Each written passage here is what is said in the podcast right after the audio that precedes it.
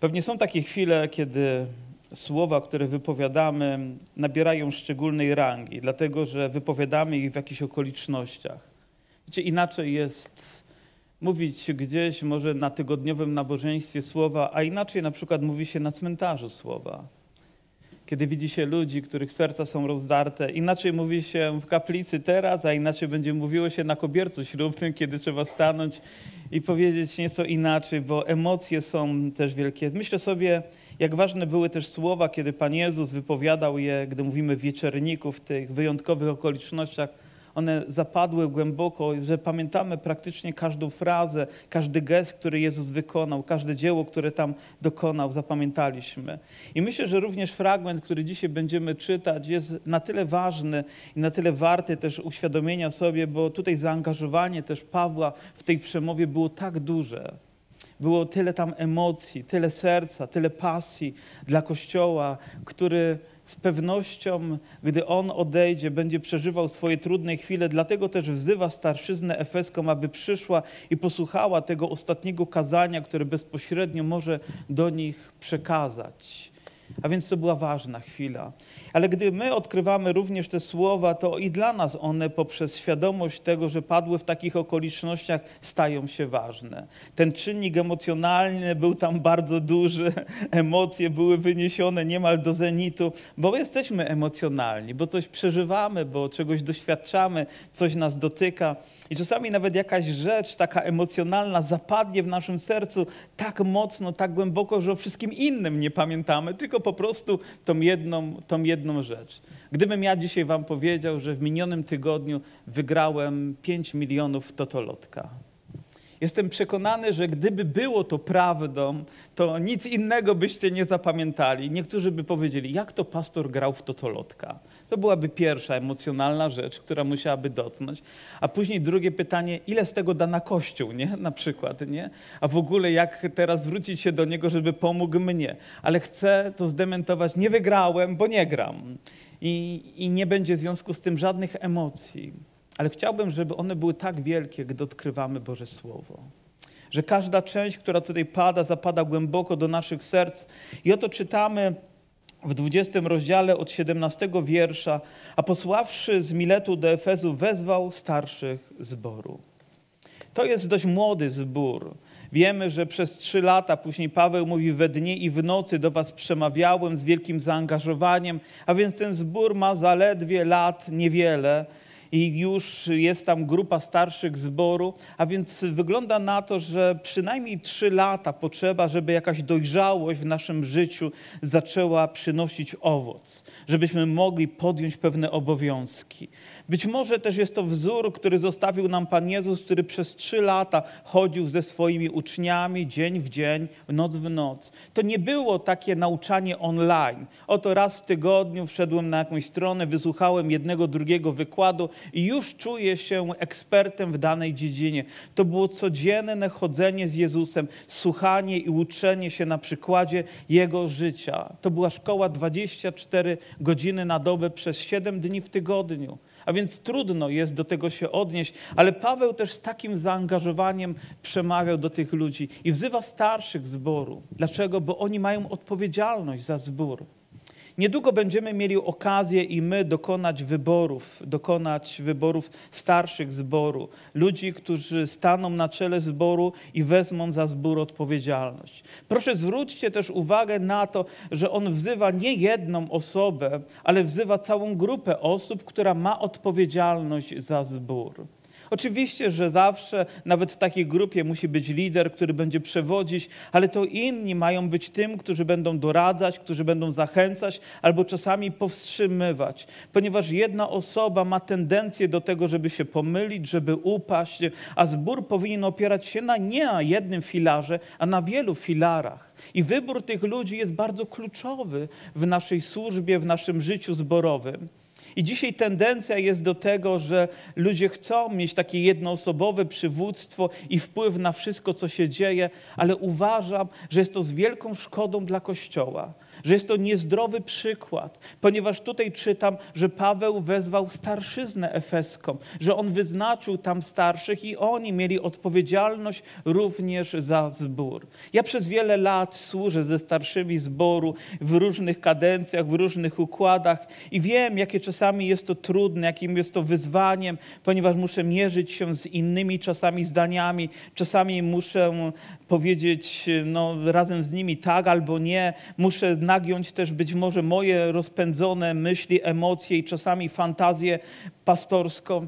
A więc jest to trudne, ale wierzę, że żeby zbór mógł wzrastać, potrzebuje mądrych, dojrzałych, odpowiedzialnych przywódców pełnych Ducha Świętego, ludzi o takim zacnym charakterze, ludzi, którzy nie będą wznosić kutliwość, ludzi, którzy będą tego chcieli, co będzie służyć Bożej chwale, będą mieli odwagę stawać i mówić otwarcie o Chrystusie, ale też przynosić to, co będzie zbudowaniem dla Kościoła. I Paweł wzywa tych ludzi, aby stanęli. Być może razem z nimi przyszli i inni, ale to do nich Paweł szczególnie kieruje te słowa jako odpowiedzialny za Kościół. A więc wy wszyscy dzisiaj możecie poczuć się jak ludzie odpowiedzialni za Kościół. Jak ci, którzy mają wpływ na to, co dzieje się w życiu Kościoła. A gdy stawili się u niego, rzekł im, wy wiecie, od pierwszego dnia, gdy stanąłem w Azji, jak byłem przez cały czas z wami. I jak służyłem Panu z całą pokorą wśród łez i doświadczeń, które na mnie przychodziły z powodu zasadzek Żydów. Zazwyczaj, gdy piastujemy jakąś funkcję, wydaje nam się, że ona wiąże się z prestiżem. Ale jeżeli przyjrzycie się służbie ludzi, którzy podejmują wyzwanie w chrześcijaństwie i być może ktoś z Was sam zasmakował, to również wiąże się to z obciążeniem. Wiąże się to z trudnościami, z przeciwnościami, i one przychodzą od zewnątrz, one przychodzą od wewnątrz, czasami tworzą pewne napięcia. Nawet słyszałem, że pewne statystyki mówią, że bardzo duża mm, presja jest wywierana na pastorów, w związku z czym e, efekty są takie, że wielu z nich ma tendencję do tego, żeby zapadać gdzieś w jakiś dół emocjonalny. Niektórzy nawet dochodzą do granicy depresji, a niektórzy ją przekraczają, dlatego że to jest odpowiedzialność. Gdybyście czytali też, to przeżywali prorocy w Starym Testamencie, gdy przechodzili przez trudności i gdybyśmy dzisiaj ich odczucia, emocje potrafili zdiagnozować językiem medycznym, to prawdopodobnie uznaliśmy, że mają depresję, przechodzą przez trudny okres, ale mimo to Pan ich z tego wyciągał, mimo to dodawał im sił. I życie i służba apostoła Pawła nie była związana tylko z prestiżem, ale była związana z poświęceniem, była związana z odpowiedzialnością, była związana z tym, że brał ten ciężar i niósł go i robił to, dając przykład też innym ludziom. Nawet gdy stawało się to dla niego niebezpieczne, nawet wylicza, ile razy był w niebezpieczeństwie, czy na morzu, czy na lądzie, od zbirów i od ludzi, którzy zasadzki na niego czynili, ale czynił tą służbę nieustannie jak nie uchylałem się od zwiastowania wam wszystkiego, co pożyteczne, od nauczania was publicznie i po domach. Dwie rzeczy. Myślę, że cały ten fragment można by rozebrać na kilka kazań, bo każda z, każdy z tych wierszy jest nośnikiem pewnie jakiejś większej, głębszej myśli, którą moglibyśmy rozwinąć. Ale po pierwsze, Paweł mówi, nie uchylałem się od zwiastowania wam wszystkiego, co pożyteczne. Proszę zwracajcie uwagę też na słowa. My lubimy słowo, które jest, mówi dobre. A Paweł nie mówi tylko dobre, ale mówi pożyteczne. I za tym kryje się to, co dobre. Ale my przez dobre rozumiemy to, co będzie dla nas miłe, to, co będzie dla nas przyjemne, to, co będzie sprawiało nam jakąś wewnętrzną tylko radość. Ale Paweł mówi, nie, czasami musi być to pożyteczne, po to, żeby mogło być dobre, żeby później mogło być miłe, żeby mogło wydać właściwy plon. Ale w tym momencie, gdy mówimy o pożytecznych rzeczach, to niekoniecznie jest to miłe dla nas w tym momencie. Ale powinniśmy mieć odwagę jako Kościół zaprezentować prawdę bez względu na to, jak zareagują na to ludzie.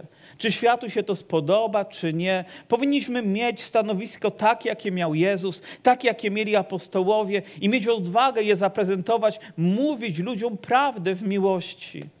Nawet z narażeniem się na kpinę i na odrzucenie, ale mówić prawdę, ponieważ wiemy, że tylko ona może być tym, co będzie budować nasze relacje, a przede wszystkim będzie przynosić chwałę naszemu Bogu.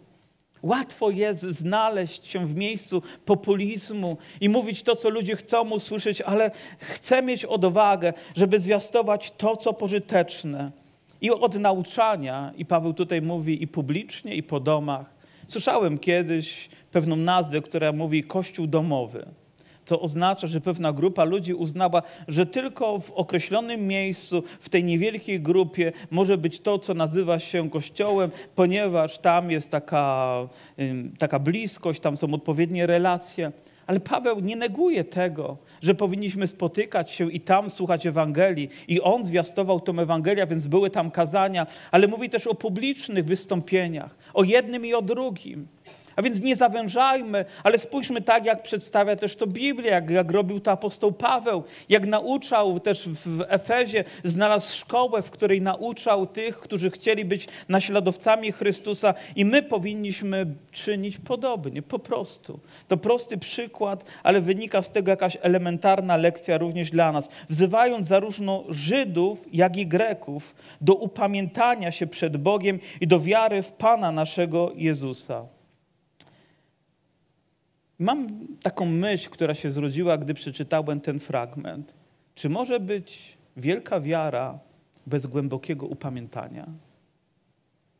Czy może mogę mieć wielką wiarę, jeżeli moje serce nie ma gotowości pokutować, odwrócić się od tego świata, zerwać z grzechem? Myślę, że tych rzeczy nie da się ominąć. I Paweł miał odwagę zarówno Żydom, jak i Grekom. Choć być może Żydzi uważali się, że oni nie potrzebują nawrócenia, skoro urodzili się w narodzie wybranym, ale nie, Paweł mówi, jedni i drudzy, i poganie, i Żydzi potrzebują zbawienia, które odbywa się oczywiście z łaski, ale rozpoczyna się od naszych serc, kiedy przychodzi czas, kiedy uświadamiamy sobie, że potrzebujemy uniżyć się przed Bogiem, potrzebujemy pokutować, potrzebujemy odwrócić się od naszego starego życia. Dlaczego nie zrastasz w wierze? Może właśnie dlatego, że nie pokutowałeś, dlatego, że nie odwróciłeś się od świata, nie zapomniałeś o tym, co było, nie wymazałeś tego z historii swojego życia, a próbujesz budować tylko na tym, na kanwie, nie wiem, jakichś dobrych rzeczy, które wnosi w Twoje życie chrześcijaństwo. Bóg chce, żeby nasze serce zostało zresetowane, aby Bóg mógł je uczynić, zaprogramować takim, jakim tylko On chce. I oto teraz, zniewolony przez ducha, idę do Jerozolimy, wiedząc, co mnie tam spotka. Oczywiście słowo duch i słowo zniewolenie wydaje się, że jest pewną sprzecznością. Przecież duch nie wymusza na nas czegoś, czego my nie chcemy. I ja poprzez to rozumiem, że apostoł Paweł nie mówi, że idę teraz jak mumia, nie wiedząc co czynię, ale mówi, idę świadomy tego, że całkowicie moje życie oddałem pod kierownictwo Ducha Świętego i zgadzam się z tym, czego On chce dla mojego życia.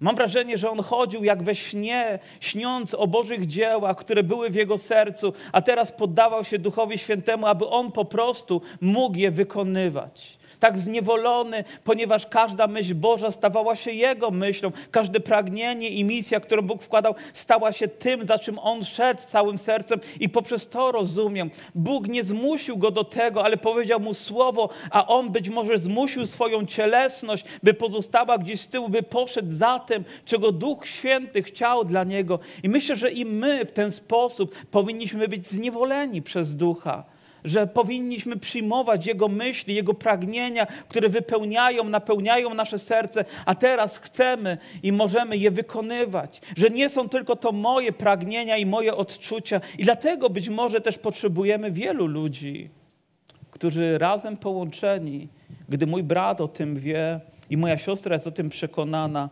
I gdy starsi zboru też mają to przekonanie, to wiemy, że idziemy we właściwym kierunku, że nie pobłądzimy po drodze. Ale mówi, prócz tego, o czym mnie Duch Święty w każdym mieście e, przekonuje, że upewnia mnie, że mnie czekają więzy i uciski.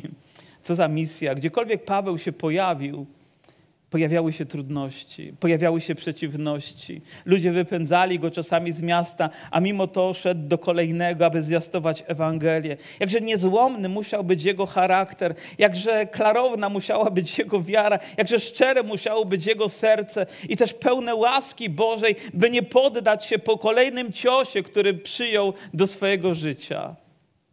Każdy z Was, kto zaangażował się w służbę, każdy z Was, kto powiedział Bogu tak, żeby śpiewać, grać, żeby służyć Mu gdzieś, być może nawet na zapleczu, gdzie nikt tego nie widzi. Gdybyście nawet podjęli się czynności, że wysprzątacie jakieś pomieszczenie, to zawsze znajdzie się ktoś i powie, a tu jest jeszcze kurz, a tam jest jeszcze pajęczyna, a tu jeszcze paproch jakiś jest na ziemi. Co z Ciebie zasługa, Boże?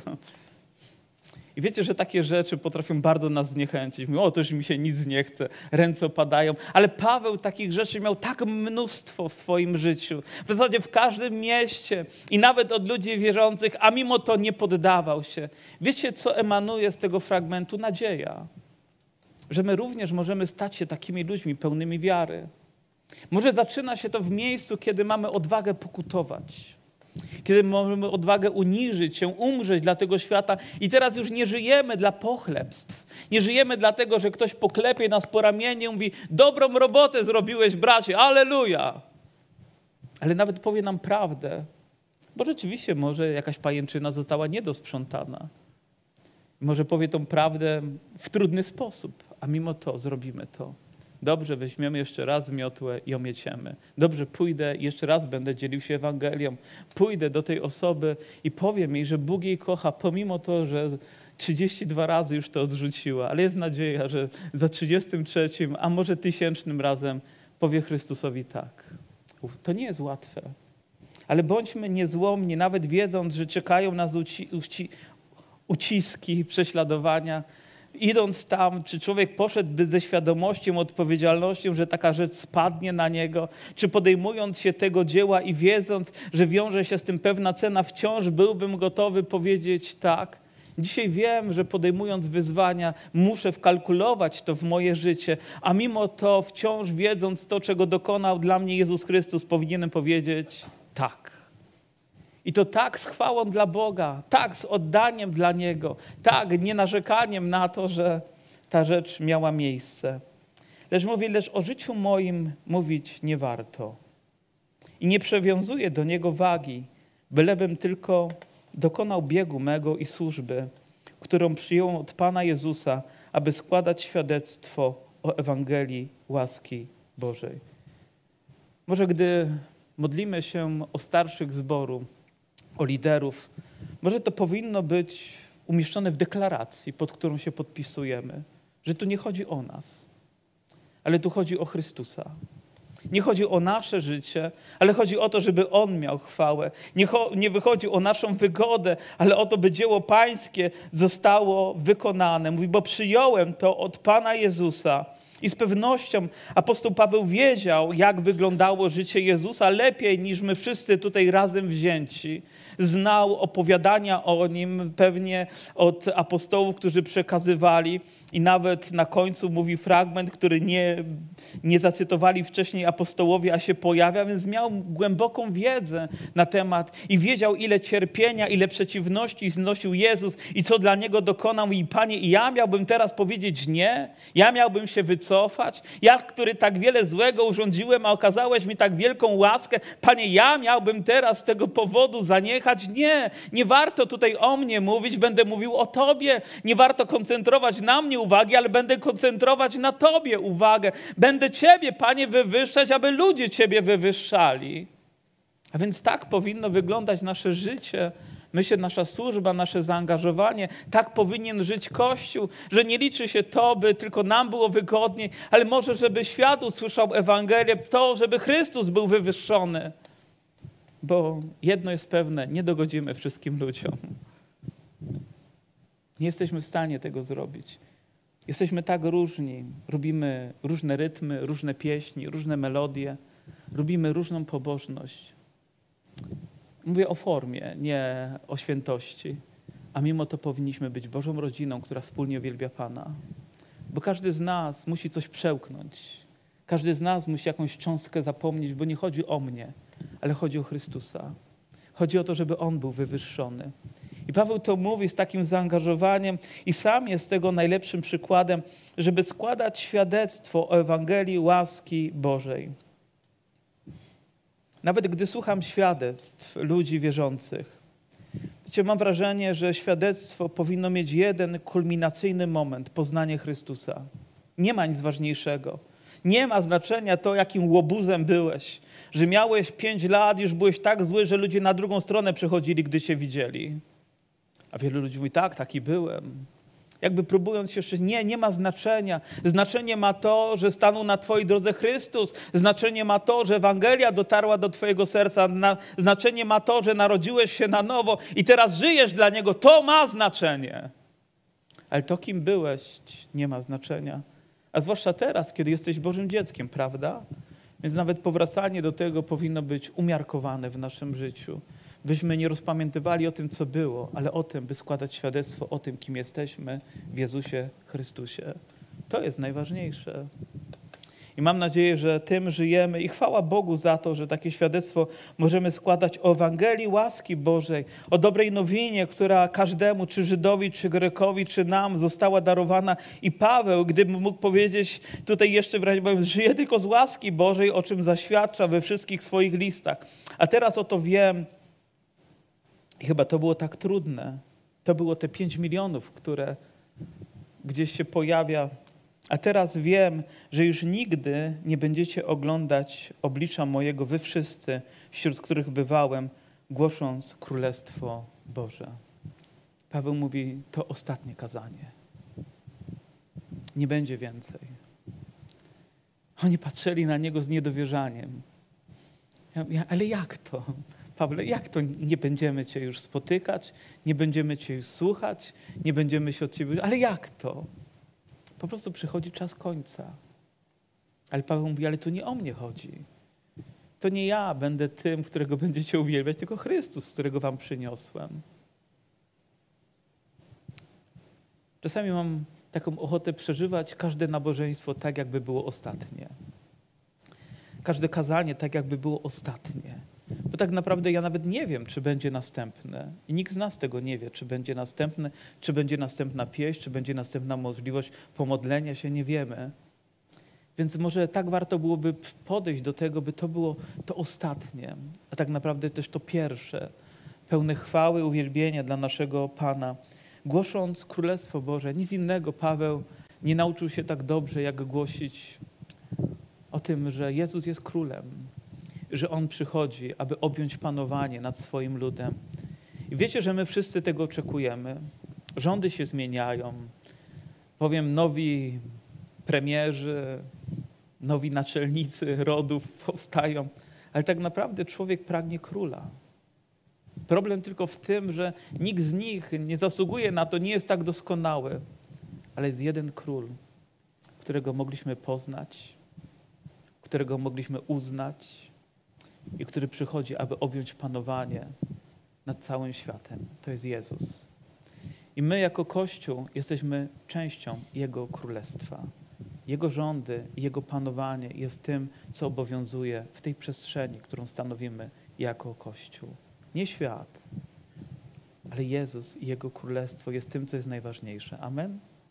O, słuchacie, dziękuję. Dlatego oświadczam przed Wami w dniu dzisiejszym, że nie jestem winien niczyjej krwi. Myślę, że dla Pawła było to bardzo ważne i pewnie związane jest to również z tym, co i Stary Testament mówi, że jeżeli uchylamy się od zwiastowania, to mamy odpowiedzialność. On mówi, nie, nie, nie uchylałem się wam zwiastować Ewangelii. Nie jestem nic winien. Nie, nie, nie mówiłem tylko to, co chcieliście usłyszeć, ale mówiłem wam całą prawdę.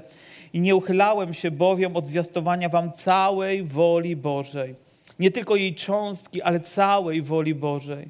Wiecie, mam wrażenie, i być może jest to moje indywidualne tylko odczucie, ale ludzie lubią sobie wybierać z Biblii to, co im jest miłe i odkładać jakby to, co jest trudniejsze. A jeżeli chcesz zmierzyć się z Bożą wolą, to zmierz się z każdym słowem, które jest tam zapisane. Każdym słowem, które Bóg posyła, nawet tym, które jest najtrudniejszym, nawet tym, który rozdziera Twoje serce i powoduje emocjonalny ból w dokonywaniu wyboru. Z tym się zmierz, a będziesz wiedział, że wykonujesz Bożą wolę, będziesz wiedział, że kroczysz Bożą drogą, będziesz wiedział, że cena, którą płacisz, jest ceną chwały też dla Jezusa. Abyśmy potrafili powiedzieć pewnego dnia, tak jak Paweł, biegu dokonałem, wiarę zachowałem. A tutaj mówi, całą wolę, Panie, Twoją objawiłem, a teraz, Panie, jestem przed Tobą. I całą wolę pewnie zachowywał też. Miejcie pierwsze o samych siebie i o całą trzodę, wśród której was Duch Święty ustanowił biskupami, abyście paśli zbór pański nabyty własną Jego krwią. Co za odpowiedzialność. Wiedząc, czyj to jest Kościół, jak wielką cenę Jezus zapłacił, jak dużą wrażliwość Jezus ma na każde swoje dziecko i umieszcza też tą odpowiedzialność w życiu jakiejś grupy ludzi, aby troszczyła się, aby budowała, aby dodawała zachęty, ale mówiła też prawdę w odpowiedzialności przed Bogiem, aby budować Jego Kościół. Wiecie, nieraz, gdy rozmawiamy ze sobą, to mówimy, o, zbór tego, tego pastora Daniela, tu ten zbór Mirka, ten, ten zbór Andrzeja, ten zbór Wojtka, ten zbór tamtego. Nie, to jest nieprawdą. Prawdą jest to, że każdy z tych zborów jest zborem Jezusa. My tylko możemy przewodzić. My tylko możemy wykonywać służbę i obyśmy byli podobnymi sługami do Pana Jezusa Chrystusa i do apostoła Pawła. Ja więc możemy wykonywać to, ale to jest zbór pański. Wy jesteście pańscy. Ten zbór należy do Jezusa od samego początku, gdy tylko się zrodził i takim mam nadzieję będzie aż do końca, że nie przypiszemy tutaj chwały jednemu człowiekowi, jednej historii życia, ale wszystkiemu, czego Jezus dokonuje w tym kościele dla swojej chwały. Aleluja! Niech to będzie zbór pański nabyty Jego krwią, a my miejmy odpowiedzialność. I poza tym widzimy, że Duch Święty ustanowił. Jest różnica pomiędzy tym, gdy my ustanawiamy, a czyni to Duch Święty. Pamiętacie, jak miano namaścić nowego króla, ponieważ no, Saul nie zrobił wszystko to, czego Bóg od niego oczekiwał a zrobił to, czego Bóg od niego nie oczekiwał. I stracił swoje namaszczenie. I Bóg mówi: Upatrzyłem sobie męża, tam iść do tego domu, do tej rodziny. I poszedł Samuel, i kiedy zobaczył tych wszystkich rosłych, wspaniałych, młodych mężczyzn, każdy z nich mógł zostać królem ze względu na wzrost, być może ze względu na wykształcenie i nawet aparycję. Ale Samuel mówi: Ale tam nie ma go. I tak mocno to kiedyś do mnie przemówił, ale tam go nie ma. Może jest gdzie indziej. Tam, gdzie nas wzrok nie sięga. Do serca młodego człowieka, który pasie trzodę, uwielbiając Pana. Wiecie, nie potrafię tego zrozumieć, jak to się stało, że gdzieś rozbieganego po polach józefowskich, grającego w piłkę na boiskach, chłopaka Bóg dostrzegł moje serce i powiedział, że będę mu służyć. Wiecie, że miałem to przekonanie w szkole podstawowej. Rodzice mi mówili, że w niedzielę to może się urodzić albo leń, albo święty. Nie pytajcie moją żonę, co jest więcej we mnie. Ale jedno wiedziałem, że Bóg gdzieś wewnątrz powołuje mnie do tego, żeby Mu służyć. I każdy z Was ma to przekonanie. Prawda, że tak? Gdzieś Bóg wkłada to, abyśmy byli cząstką Jego Królestwa, a ja Wam a ja wiem, że po odejściu moim wejdą między was wilki drapieżne, nie oszczędzając trzody. Nawet z pomiędzy was samych powstaną mężowie mówiący rzeczy przewrotne, by uczniów pociągnąć za sobą. Niebezpieczeństwo jest bliżej niż zakładamy. Taki jeden wilk w stadzie owiec, pomyślcie sobie, jakie spustoszenie może dokonać a my przyjmujemy go, bo przyjął tylko sierść owczą. Nie badając tego, kim jest, wpuszczamy go za kazalnicę, a efekt jest taki, że ludzie są poranieni, słyszą obcą naukę, nie słyszą głosu pasterza, ale słyszą głosu, głos wilka. On wyje. Być może mówi rzeczy, które ludziom się w tym momencie podobają, ale tylko po to, żeby ich zwieść. Jest to ogromne niebezpieczeństwo, ale najsmutniejsze jest to, że Paweł mówi nawet spośród was samych, że tutaj z tego grona będą ludzie, którzy nagle zmienią naukę Pawłową, naukę apostolską na niewiadomo jakiego pochodzenia, znajdą sobie swoją własną religię, utwierdzą ją tak mocno, że stanie się czymś, co może nawet rozprzestrzeniać się dalej i więcej ludzi pozyskiwać. Już wtedy nawet Kościół był w takim wielkim niebezpieczeństwie, bo zabrakło tego sługi Bożego, który miał odwagę zwiastować całą prawdę, mierzyć się z nią, mówić ją w odważny sposób, ale ludzie być może chcieli posłuchać wilka albo tych, którzy wtedy zaczęli walczyć o władzę. No bo już Pawła nie ma, to któryś z nas musi to stanowisko przejąć. I może zaczęły się wtedy trudności, które powstały w kościele. Mówi nawet pomiędzy was samych. Wiecie, co to oznacza? Że każdy z nas sam musi dbać o swoje serce, by nie stać się takim człowiekiem. Każdy z nas musi nieść tę odpowiedzialność, aby nie stać się narzędziem w ręku diabła, który będzie wywoływał spory i niesnaski, który będzie fałszywą Ewangelię. Każdy z nas musi uważać, żeby nie posłać siostrze albo bratu jakiegoś linka z jakimś kazaniem, z jakimś nauczaniem, a poprzez to doprowadzić go do zgorszenia i upadku, albo do jakiejś nauki, która ma nic wspólnego, bo nam się podoba, bo wydaje się, że to jest właściwe spośród nas. Takie rzeczy mogą krążyć, wywoływać spustoszenie, a później nagle zbory się dzielą, jakaś grupa odchodzi, nam się już tutaj nie podoba, już nie będziemy razem, bo my mamy lepsze poznanie, mamy lepsze zrozumienie. Nie chodzi o to, by Chrystus dalej miał chwałę, by dzieło Pana Jezusa w pokoju było wykonywane, tylko po prostu my zaczynamy się liczyć. Już nie ma tego apostolskiego wyznania, że nie chodzi o moje życie, ale nie, chodzi o moją rację, tak? Chodzi o moje stanowisko. Już nie chodzi o Chrystusa, ale chodzi o co? Spośród was samych powstaną tacy, którzy będą mówić, a co tam pastor, a co tam rada. Będą mieli taki absalomowy urok, który mówi, chodź do nas, to zobaczysz. My z pewnością mamy rację. Przeto czuwajcie, pamiętając, że przez trzy lata we dnie i w nocy nie przestawałem ze łzami napominać każdego z was. Trzy lata, dzień w dzień, w noc w noc, ze łzami w oczach, z zaangażowaniem serca. A teraz poruczam was Panu i słowu łaski Jego, które ma moc zbudować i dać wam dziedzictwo między wszystkimi uświęconymi.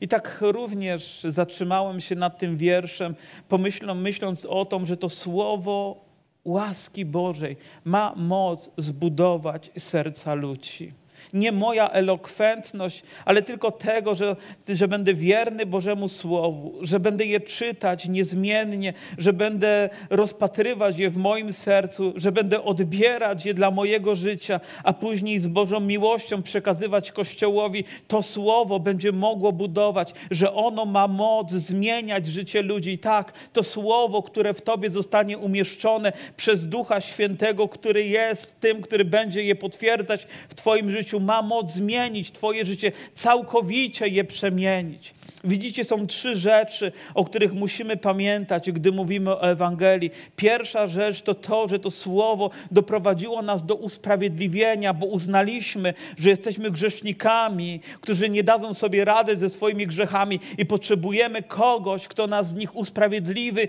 i tym kimś jest Jezus Chrystus. Usprawiedliwieni to jest to słowo, które wyzwoliło nas ze śmierci z potępienia grzechu. Ale drugie słowo również na o, na u, które mówi uświęcenie. Nie tylko usprawiedliwienie, ale uświęcenie to proces, przez który Bóg wciąż na nowo nas prowadzi, sprawiając, że moc grzechu nie ma wpływu na nasze życie, ponieważ świętość Boga zwycięża w naszych sercach. Oto pozbywamy się naszej cielesności, walcząc, aby to, co jest wolą Bożą, mogło tutaj owocować w nas dla Jego chwały. Tak, to jest ważne słowo. To nie jest tylko jednorazowy akt, ale to jest codzienne, wierne kroczenie za Jezusem Chrystusem. I wierzę w uświęcenie. wierzę, że Kościół powinien się uświęcać, że my powinniśmy się uświęcać. I kolejna rzecz to uwielbienie. to to, że wyzwolenie od grzechu i ten proces nas trwa. Mamy przeznaczenie, aby żyć dla Boga w całej pełni. I tak się cieszę, kiedy to nie jest tylko chwila na nabożeństwie, ale to jest całe nabożeństwo, które jest jedną wielką symfonią uwielbienia. To jest cały tydzień, ten dzień tylko coś rozpoczyna, ale kolejnego dnia uwielbienie nie gaśnie wraz z pierwszą troską i trudnością, ale ono płynie w naszych sercach, bo taka jest natura Bożego dziecka, że zawsze będzie miało to pragnienie oddawania chwały. I Paweł mówi: srebra, ani złota, ani szaty niczyj nie pożądałem. Nie byłem dla was ciężarem, nie zupiłem was, może jak inne zbory. Pracowałem rzetelnie na, swój, na swoje potrzeby. Sami wiecie, że oto ręce te służyły zaspokojeniu potrzeb moich tych, którzy są ze mną. W tym wszystkim pokazałem wam, że tak pracując należy wspierać słabych, pamiętać na słowo Pana Jezusa, który sam powiedział, bardziej błogosławioną rzeczą jest dawać, aniżeli brać. Spróbujcie znaleźć ten cytat w Ewangeliach. Spróbujcie. W zasadzie w kontekście gdzieś możemy wysnuć. Ale skąd Paweł to wziął? Z jakiego fragmentu, który nie został objawiony przez nich, ale wziął, bo to były słowa Jezusa, bardziej błogosławioną rzeczą jest dawać, aniżeli brać. Kto z was z tego zakosztował w życiu? Że dając masz więcej niż biorąc? Wiecie, że w Izraelu są dwa jeziora, galilejskie i to martwe. Galilejskie jest pełne życia, a martwe jest martwe, bez życia. Pływałem w jednym i w drugim. Znaczy w tym galilejskim moczyłem nogi, a w martwym pływałem. Tylko ciężko tam utonąć. No chyba, żeby człowiek napił się tej gęstej wody, to pewnie może by tam jakieś szkody były, z pewnością. Ale jest tak tłusta ta woda, że unosi. Jezioro galilejskie bierze wody i oddaje wody i żyje. Jezioro martwe bierze wody, ale wody nie oddaje i jest martwe. Błogosławioną rzeczą jest otrzymywać, a jeszcze więcej dawać. Ta zasada jest tak ważna również i dla nas. Ja też mam pewne zasady w moim życiu. Pewnego dnia pomyślałem sobie, że chciałbym żyć, pozostawiając rzeczy lepszymi niż zastałem. Żeby tam, gdzie jestem, dokonywała się jakaś zmiana, coś robię, ktoś mnie o coś prosi, żeby rzeczy lepiej wyglądały. Czy zawsze mi się udaje? Nie wiem, ale gdyby ktoś mi pożyczył samochód, jeżeli są tacy chętni, mają lepszy niż ja, szybszy, fajniejszy, chętnie przyjmę. To bym, ale gdybym pożyczył samochód, to wiecie, że chciałbym oddać bardziej czysty i z większą ilością paliwa niż wziąłem i w lepszym stanie niż zastałem. Ponieważ to jest we mnie, to jest takie pragnienie, które mam. Jezus tak uczynił w moim życiu. Zastał ruinę, a zostawił pałac, zostawił świątynię. Ponieważ On jest niesamowity w tym, co czyni. Bardziej błogosławioną rzeczą jest dawać, aniżeli brać. A to powiedziawszy, padł na kolana swoje wraz z nimi wszystkimi i modlił się. Paweł, mam wrażenie, że często padał na kolana. Ktoś powiedział, że jego kolana były twardsze niż kopyta wielbłądów, ponieważ tak często były zginane nie wiem, może chrześcijaństwo powinno się po kolanach poznawać. Pokaż mi swoje kolana, a powiem, jak jesteś wierzący. To znaczy, jak twarde masz kolana. I ile razy padaliśmy na kolana, żeby wołać do Boga. I nie tylko wtedy, kiedy jest źle, ale kiedy wstajemy w momencie, kiedy Bóg chce czegoś dokonać. A gdybym dzisiaj zrobił wezwanie, wy wszyscy, którzy chcecie tego, co najlepsze dla swojego życia, tego, co najlepsze dla swoich rodzin, tego, co najlepsze dla Bożego Królestwa przede wszystkim, dla Kościoła. Wy wszyscy, którzy potrzebujecie zmiany w swoim życiu, wzrostu, potrzebujecie, aby te słowa stały się prawdą was. Powiem, zegnijcie teraz kolana, albo wyjdźcie na środek i padnijcie na kolana i zawołajcie do Boga w szczerości swojego serca. Już wtedy każdy z nas by pomyślał, e, no tam, tu gdzie stoję wystarczy, powiem, co się będę wygłupiał, to ja sobie usiądę, żeby inni nie widzieli tak, że ja tam tylko stoję. Ale wielu z nas miałby ochotę razem z Pawłem paść i powiedzieć, Boże, chroń Kościół, zachowuj, Panie, naszą wiarę. Spraw, żeby to zawsze rozpoczynało się od głębokiej przemiany dla, dla Twojego Królestwa, dla naszego życia.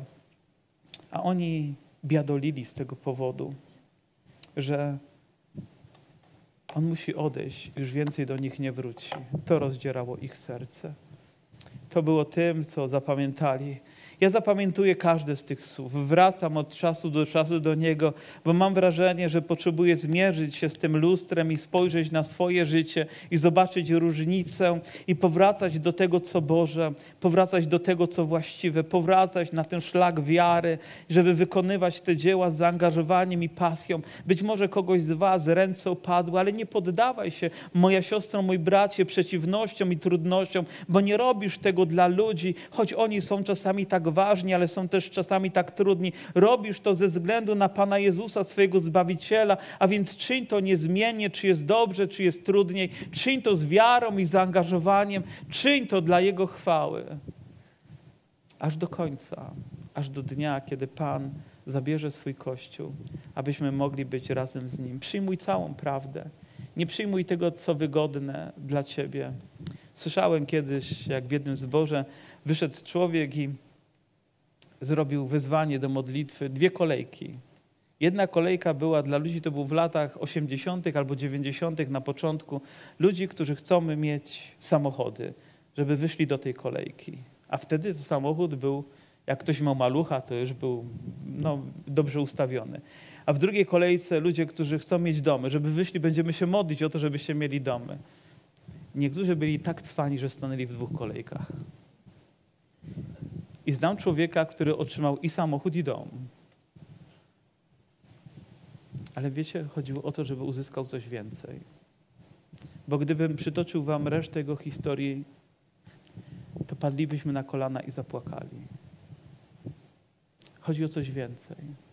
Coś, co Bóg chce uczynić w naszym życiu, od czego wszystko to, co najlepsze, rozpoczyna się w nas. Na kolanach, przed Jego obliczem, dla Jego chwały. Powstańmy.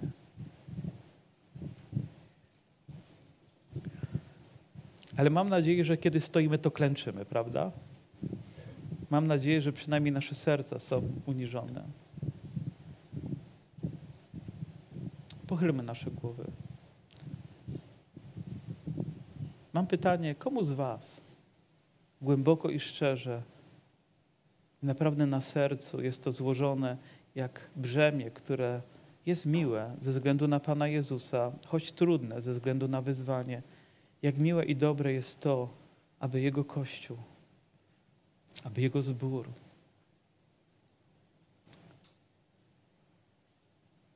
Był zdrowy, był silny, był pełen wiary, mógł się rozwijać, wzrastać w wierze. I jak wielu z Was w tym samym mówi, Boże, jestem gotowy nawet za to poświęcić mój czas, moją wygodę, abyś Ty był uwielbiony. Jak wielu. Jak wielu z Was podniosłoby teraz ręce i powiedział, Panie, chcę dawać bardziej niż brać. Chcę błogosławić bardziej niż tylko być błogosławionym. Panie, chcę tego ze względu na Twój Kościół. Pochylmy nasze głowy. Kto z Was ma takie pragnienie? Podnieś się na chwilę swoje ręce. Kto z Was? Szczerze. Nie, nie rób tego, bo musisz, tylko chcesz. Jeżeli ktoś z Was dzisiaj potrzebuje też zmiany w swoim życiu, chce coś, od czego rozpocznie się jego nowe życie, jego głębsza relacja z Bogiem, może jakaś świadoma służba pełna oddania i poświęcenia, może jakaś trudność, która wymaga przezwyciężenia, aby tutaj się zakończyła też, a Bóg by rozpoczął to dzieło dalej w Tobie. To nie ze mną dzisiaj, ale tak jak bardzo chciałbym, żeby ta chwila, ten czas, który przeżywał apostoł Paweł z starszyzną efeską i z ludźmi, którzy tam byli, aby był kontynuowany, aby tutaj razem, abyśmy mogli wyjść i pomodlić się o siebie nawzajem i błogosławić. Kto z Was dzisiaj potrzebuje takiej indywidualnej modlitwy? Podnieście rękę. Kto z Was? potrzebuje. Wyjdźcie na środek, pomodlimy się o Was. Wyjdźcie, jeżeli tylko macie takie serce i takie pragnienie, nie ukrywajcie tego. Powiedzcie, Boże, potrzebuję. Potrzebuję w moim życiu, potrzebuję w moim sercu. Panie, potrzebuję żyć życiem większym niż dla siebie samego. Potrzebuję mieć nadzieję w moim życiu. Potrzebuję. Proszę wyjdź. Jeżeli Pan Cię wzywa, wyjdź. Ale jeżeli Twoje serce byłoby w tym nieszczere, to nie rób tego. Tylko wtedy, gdy jest otwarte, gdy jest gotowe. Wyjdź, powiedz, Panie, chcę. Chcę nowego etapu w moim życiu. Panie, chcę wzrastać, chcę dawać całego siebie. Wyjdź. Będziemy się modlić.